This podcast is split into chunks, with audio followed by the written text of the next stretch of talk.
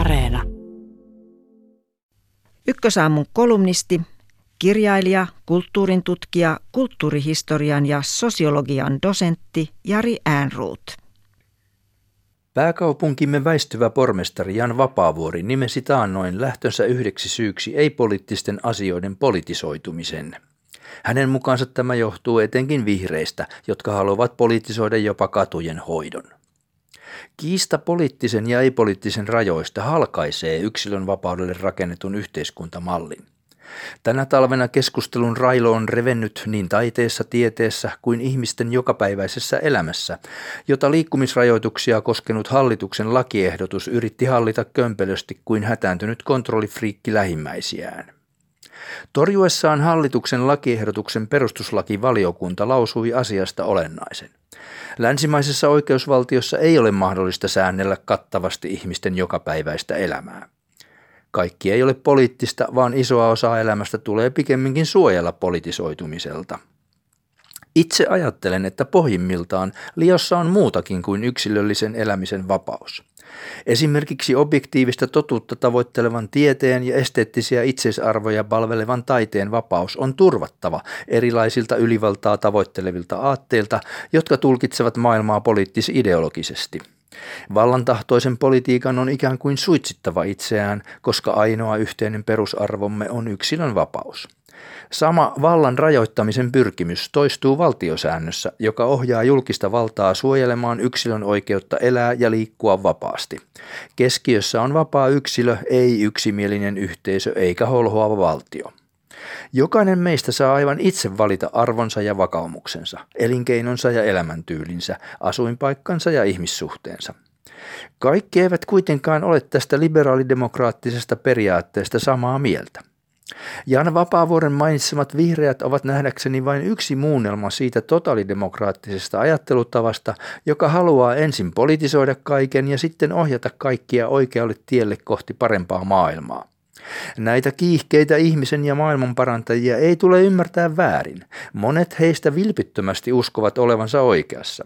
Siksi he tekevät kaikkensa, että kaikki muutkin heräisivät ja löytäisivät saman totuuden. Mielestäni röyhkeimmän esimerkin aateperusteisesta toisten vapauteen puuttumisesta tarjoaa toisen aallon uusvasemmistolainen feminismi.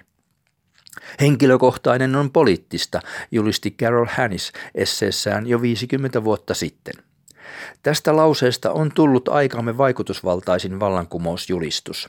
Naisaktivistien pidäkkeettömän painostuksen seurauksena poliittinen valtataistelu on ulotettu perheisiin ja läheissuhteisiin, joita aiemmin vaalittiin ei-poliittisena yksityiselämänä.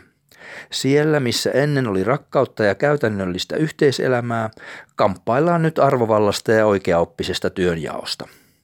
Nykyäänhän kukaan ei ylläty, jos feministit kommentoivat omaa ja läheistensä yksityiselämää aatteellisin perustein. Miehen ja naisen suhde nähdään ennen muuta valtasuhteena, mikä usein pilaa hankkeen jo alkumetreillä.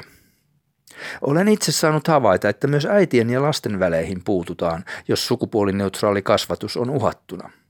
Aiotteko tosiaan kasvattaa siitä tytön, torui naisasianainen nuorta äitiä, joka esitteli tyttövauvansa vaaleanpunaisia prinsessamekkoja. Sukupuolen koki ongelmaksi myös se nuori pari, joka ei suostunut kertomaan vauvansa sukupuolta, koska halusi näin turvata lapsensa puolueettoman kohtelun. Nähdäkseni tuhatyhdeksänsataakuusikymmentäluvulta alkanut uuden aallon naisasialiike onkin onnistunut hyvin pitkälle politisoimaan sukupuolen ja koko henkilökohtaisen elämämme, vaikka perustuslakimme turvaa itse kunkin henkilökohtaisen vapauden ja yksityiselämän loukkaamattomuuden. Eihän esimerkiksi lähisuhdeväkivallan rikosoikeudellinen sääntely edellytä yksityiselämän politisointia. Pehmeän totalitarismin uhka leijuu ilmassa, jos ihmiset eivät enää yksityiselämässään saa rauhaa poliittiselta valtataistelulta. Olen itse vankka liberaalidemokratian kannattaja nimenomaan siksi, että tämä aatesuunta haluaa tietoisesti rajoittaa sekä julkista valtaa että poliittisesti korrektin arvoyhtenäisyyden tavoittelua. Minusta länsimainen oikeusvaltio on rakentunut turvaamaan jokaisen yksilön vapautta ja ainutkertaista arvokkuutta. Tämä historiallinen kokeilu on vasta alussa ja meidän on varjeltava sitä totalidemokraattiselta vääristymiseltä, olkoon se sitten vihreää, punaista, mustaa tai feminististä. Siksi kaikkea ei pidä politisoida eikä henkilökohtainen ole lainkaan poliittista. Päinvastoin, pysyköön politiikka budjetissaan ja kukoistakoon itse elämä vapaana kuin taivaan lintu, jota minkään aatteen monokkelisilmä ei tavoita.